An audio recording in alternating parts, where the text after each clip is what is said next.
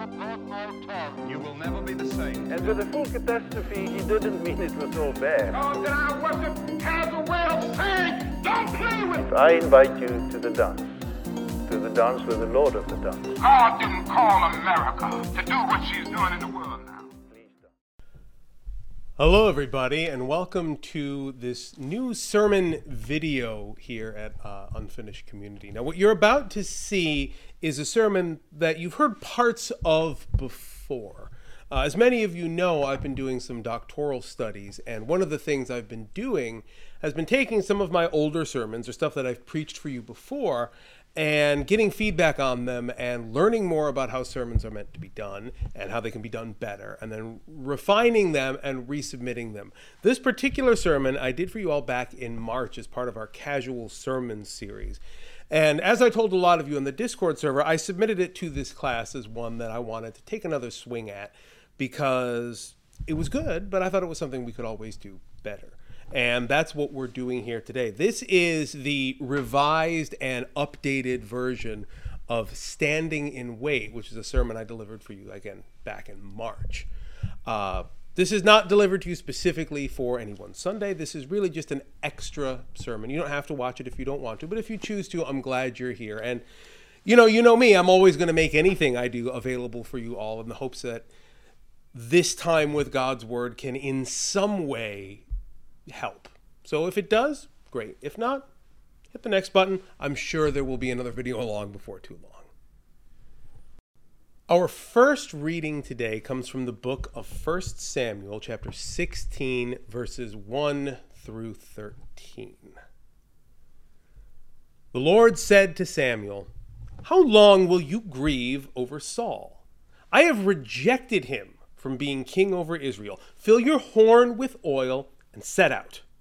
I will send you to Jesse the Bethlehemite, for I have provided for myself a king among his sons.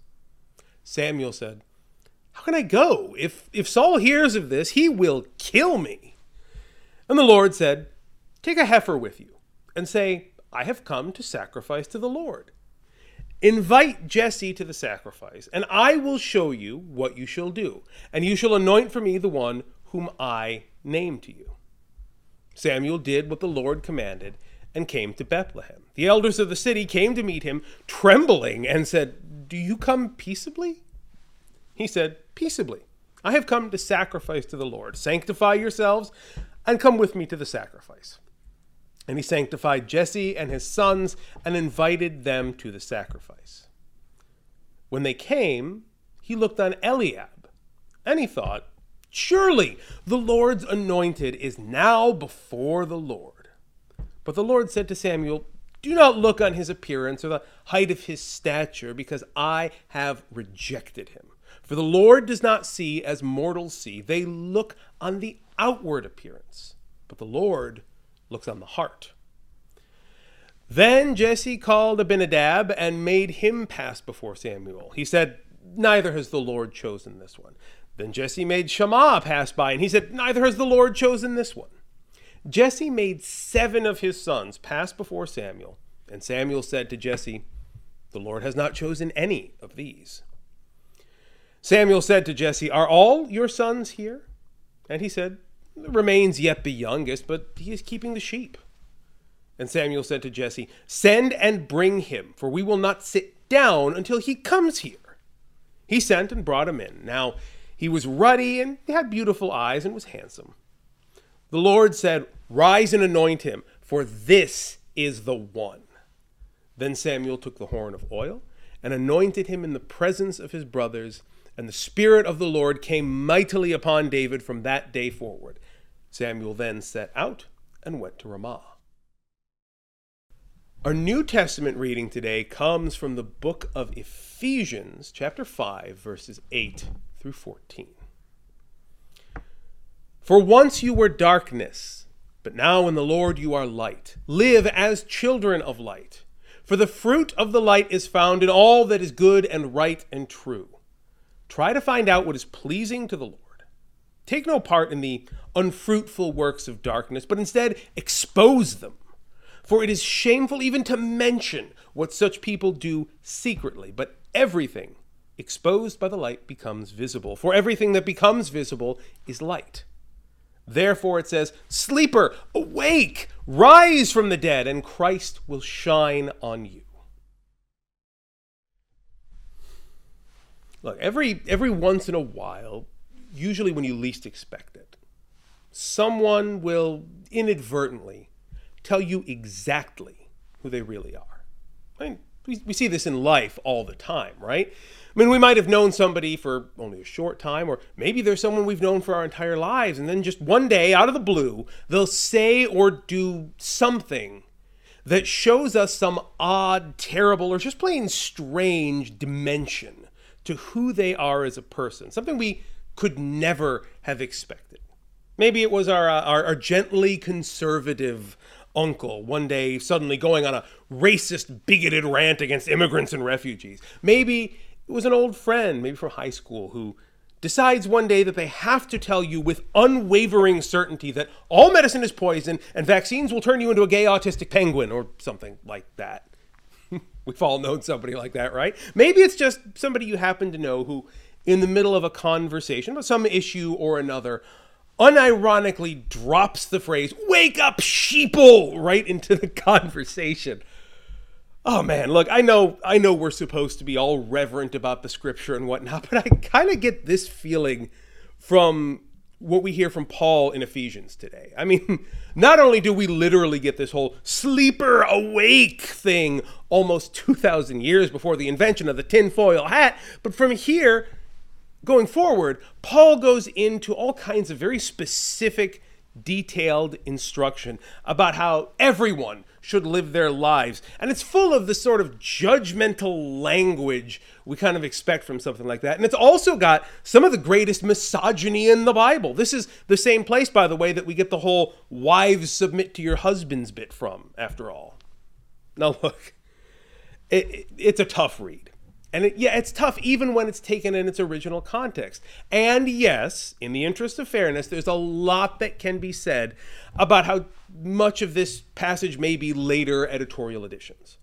Preachers for generations also have been doing their, their homiletical best to water down Paul's tone here, to soften it a bit. But look, if we're being honest, like really honest, this section here doesn't just come across as being weirdly judgmental but it comes across as exactly the same kind of judgmental that many, many, many of us have experienced from the church throughout our lives.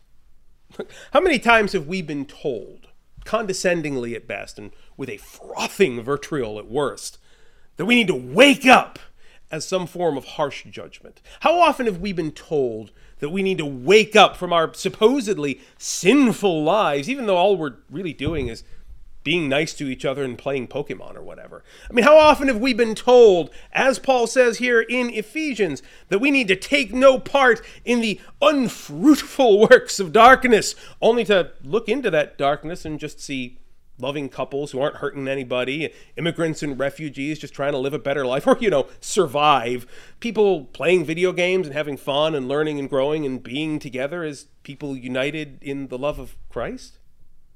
I mean, how often are these unfruitful works of love, joy, peace, patience, kindness, generosity, faithfulness, gentleness, and self control, the things that are condemned by those in seats of authority who are preaching instead a gospel of hatred, bigotry, war, impatience, cruelty, tight fisted miserliness, you know.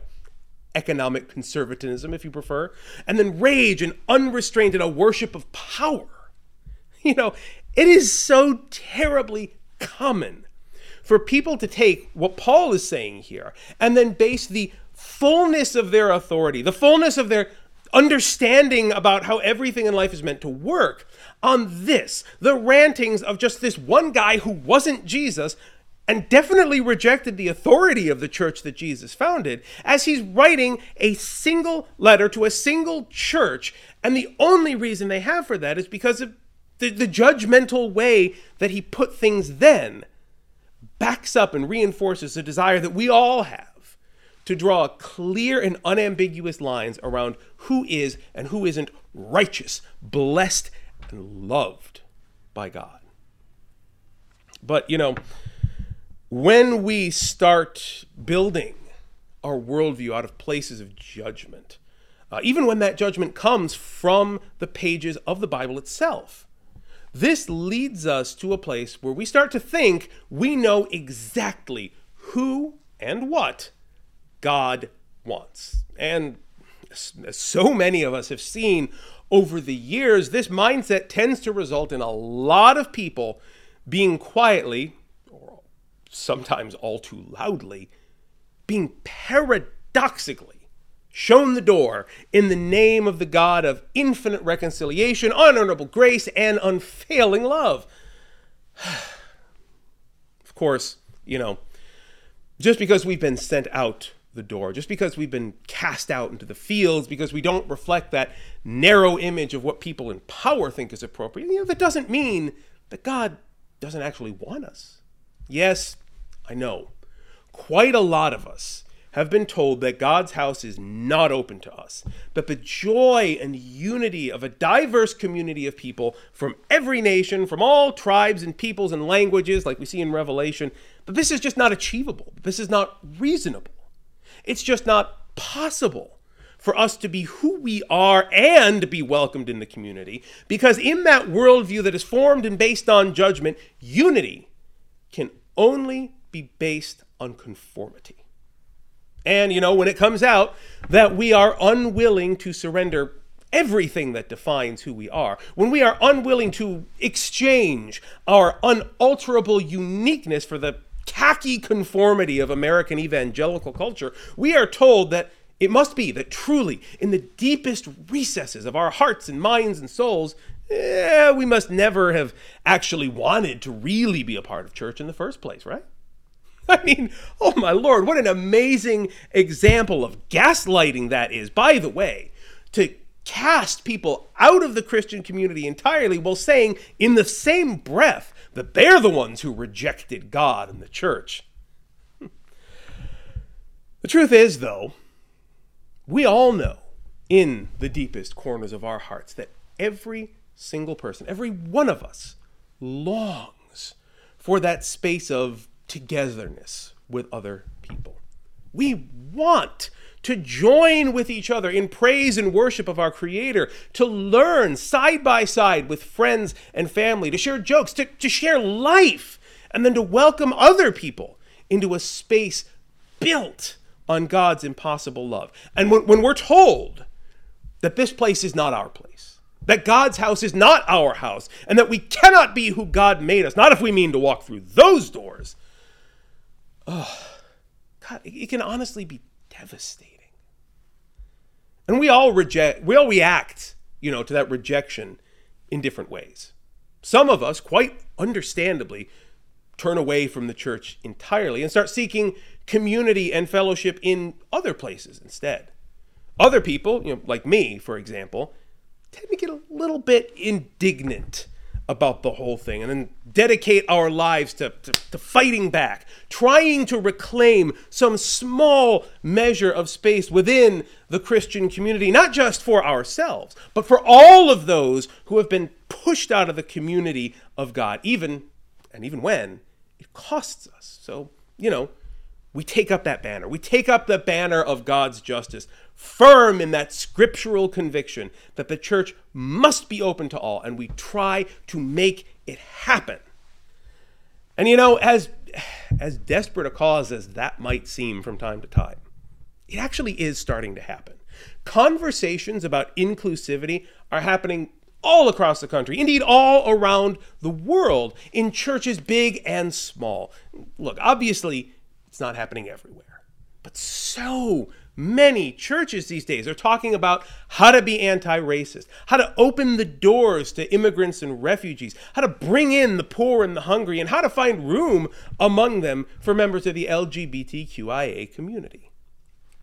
Welcoming is the word I hear used most by pastors, churches, and all the others who have started trying to make space for everyone who has historically been unable to find a place in our communities. And look, I'm not going to lie. It's been a fight just trying to get things this far, right?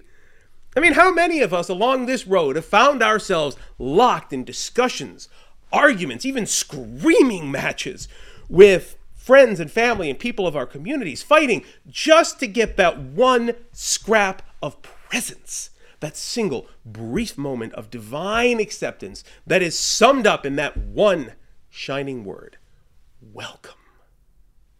I mean, it makes sense, of course, that we would fight so hard for that. We all long for connection, even though we are all just a little bit alone. And simply being welcomed into a place of connection, a place of community. It's like it's like a warm blanket being wrapped around you after years spent out in the cold.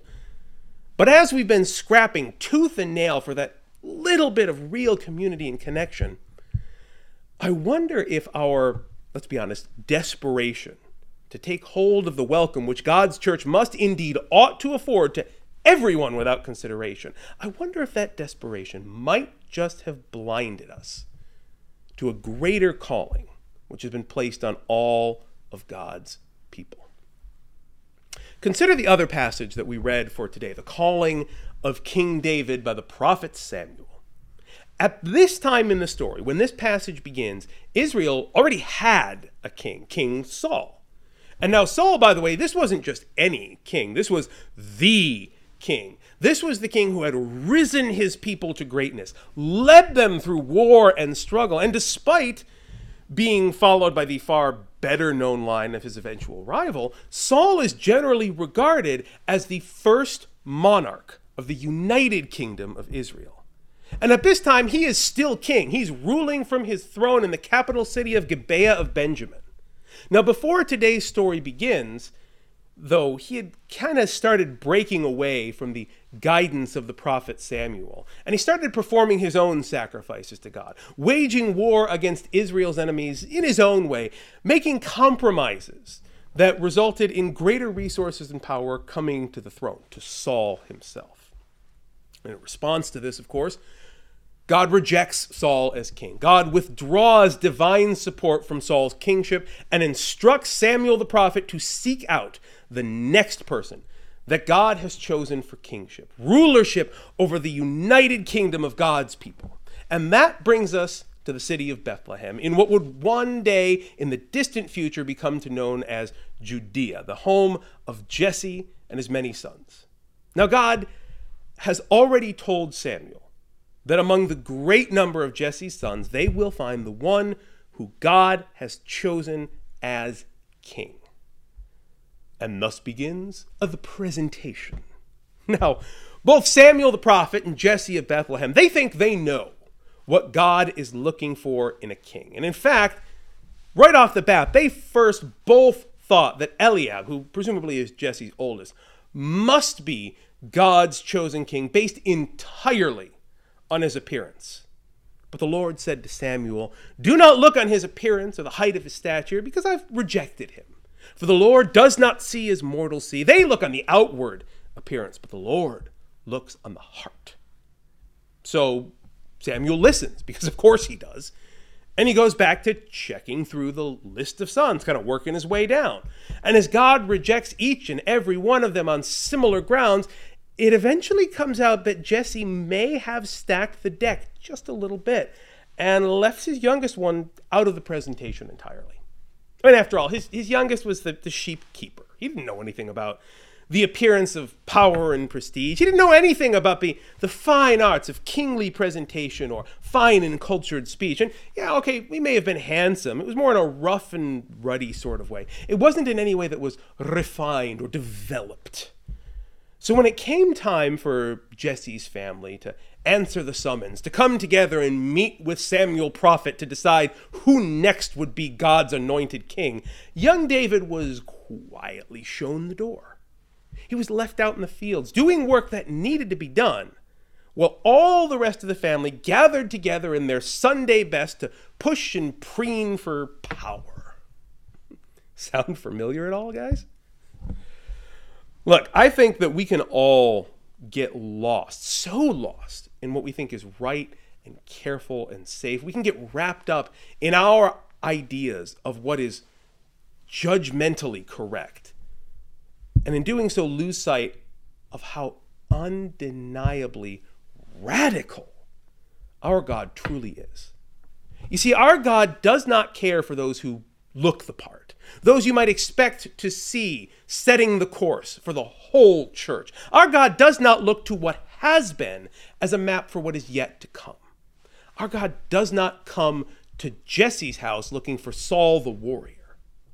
God comes looking for David the shepherd. David the non traditionally attractive. David, the conspicuously absent. David, the out caring for the sheep instead of embracing the sanctity and sacrifice of kingly appearance. David, the unseen. David, the quietly unwelcome.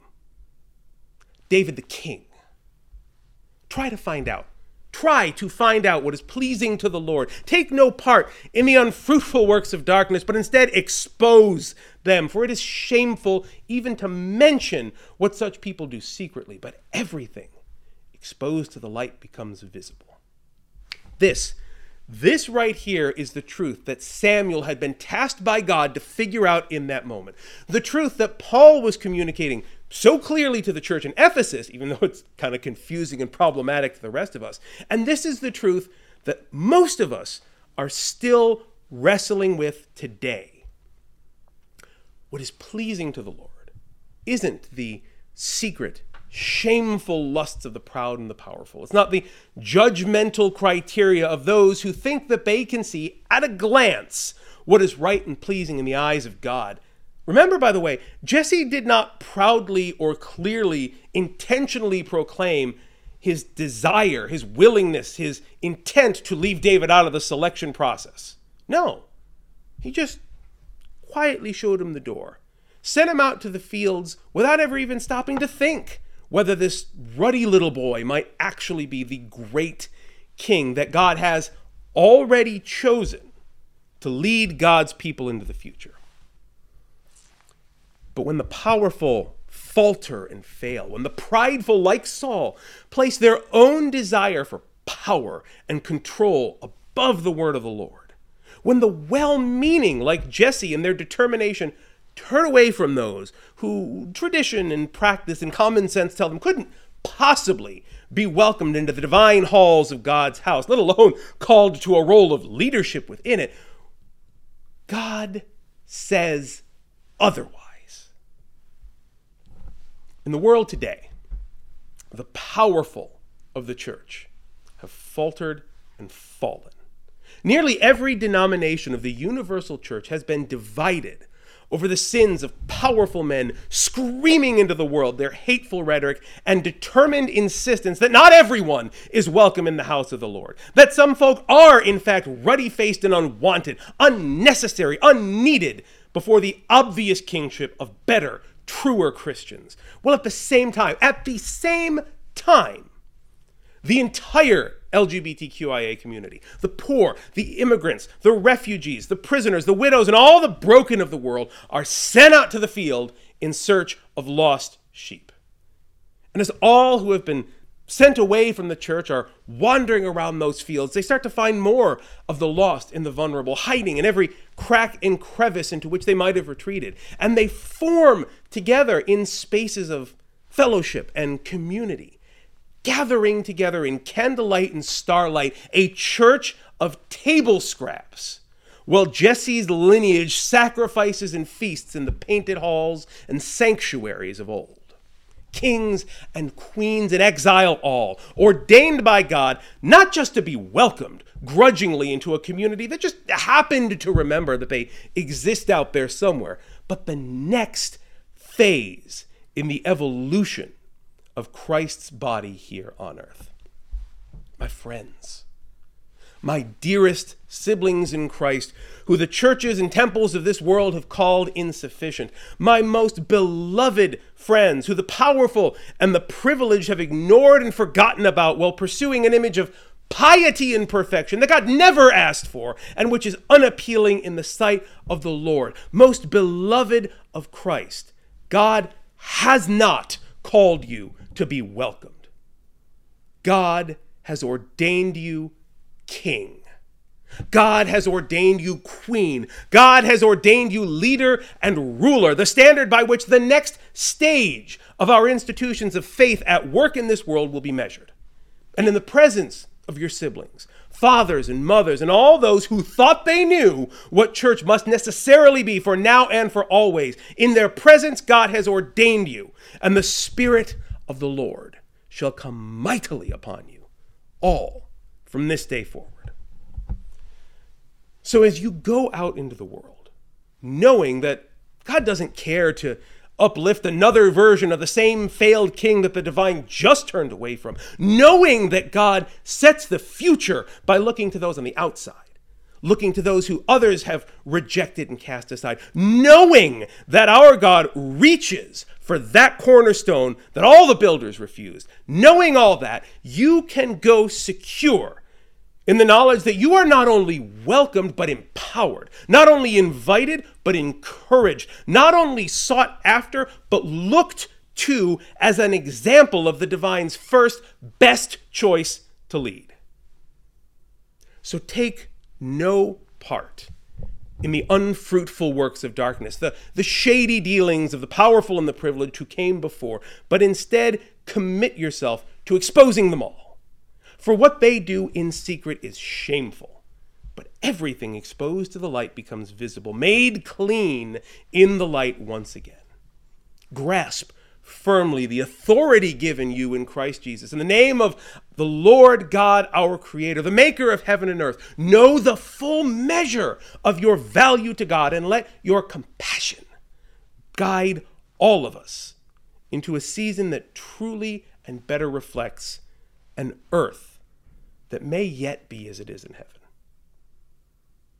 My beloved and dear friends, God has sent for you all. And the people of the Lord will not sit down again until you have come home once more to lead us.